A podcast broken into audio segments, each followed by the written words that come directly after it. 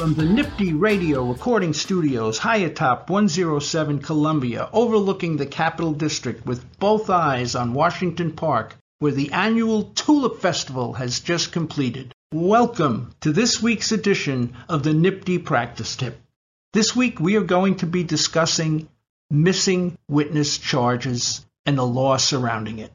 When the people, or at times the defense, fail to call a witness that they would be expected to call at trial, the court may give the jury what is known as a missing witness charge. The exact content of the charge is different when it is given against the people as opposed to when it is given against the defense. The language is somewhat stronger in the charge against the people. Take a look at the CJI charges in sections 8.54 and 8.55. In both charges, however, the jury is told, in essence, there is a permissive inference that they may apply, that if the missing person who was not called to testify had been called, his or her testimony would not have supported the position of the party who failed to call that witness to testify. That is, the party against whom the charge is given. If the defense does not present a case, then no such charge can be given against the defense.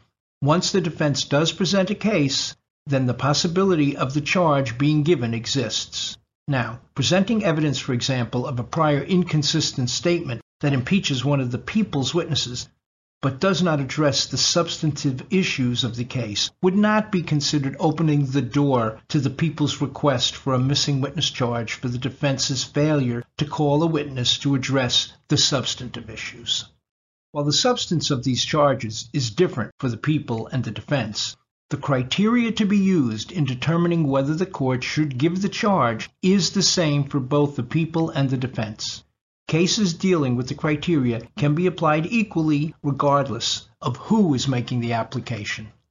Before the trial court will give the charge to the jury, the party requesting the charge has the initial burden of demonstrating the existence of certain facts.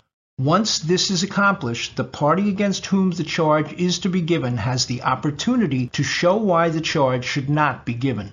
The specific criteria are listed in detail in the case of People v. Gonzalez from the Court of Appeals in the year 1986. The initial burden is on the party seeking the charge to establish the existence of three different factors. The moving party must show that the missing witness is knowledgeable about a material issue in the case and would naturally be expected to provide favorable, non cumulative testimony for the party who has chosen not to call the witness, and third, is actually available to the party who is choosing not to call the witness. The request by either party must be made in a timely fashion. The party against whom the charge is to be given has the opportunity to choose to call the witness instead of having the court give the charge, hence the reason for the required timeliness of the request. Failure to do so can result in the trial court denying what might otherwise have been an appropriate request due to its untimely nature. The request should be made no later than at the moment the side rests and before anything further is done in the trial. In People v. Carr, the Court of Appeals in the year 2010 wrote, a party seeking a missing witness instruction has the burden of making the request as soon as practicable. Whether such a request is timely is a question to be decided by the trial court in its discretion, taking into account both when the requesting party knew or should have known that a basis for a missing witness charge existed and any prejudice that may have been suffered by the other party as a result of the delay. Once the requesting party meets his or her initial burden, it then falls on the other party to show the existence of one of the following criteria to prevent the charge from being given to the jury. First, the witness is not knowledgeable about the issues, or the issues or issue is not material or relevant. Third, the testimony would be cumulative. Fourth, the witness is not available physically, or the witness is not under the control of the party against whom the motion has been made. Availability and control are two different concepts. Control in the context of a missing witness charge refers to the relationship that exists between the party and the witness. If the relationship between them is such that it would be expected the witness would give testimony favorable to that party, then the witness is under the party's control. When the witness is a stranger and cannot be expected to testify favorably to one party or the other, then generally no unfavorable inference may be drawn from either party not calling the witness. However, if the witness is, quote, favorable to or under the influence of one party and hostile to the other, the witness is said to be in the control of the party to whom he is favorably disposed, and unfavorable inference may be drawn from the failure to call that witness. So wrote the court in the previously mentioned People v. Gonzalez. Even if a witness is available physically to both parties, this alone will not prevent the charge against you if the court determines the witness is under your control. In other words, if the defense requests such a charge and meets its initial burden, you cannot prevent the charge from being given by arguing He's around. Why don't you call him? However, even if the court determines someone is under your control, he or she may still not be physically available, and thus no charge would be appropriate.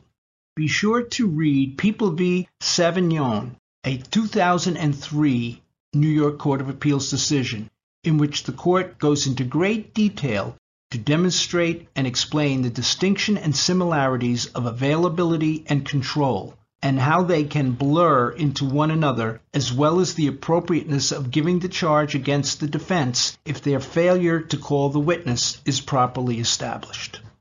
Parties are permitted to introduce evidence to rebut adverse inference due to a missing witness charge, or simply to rebut potential summation arguments.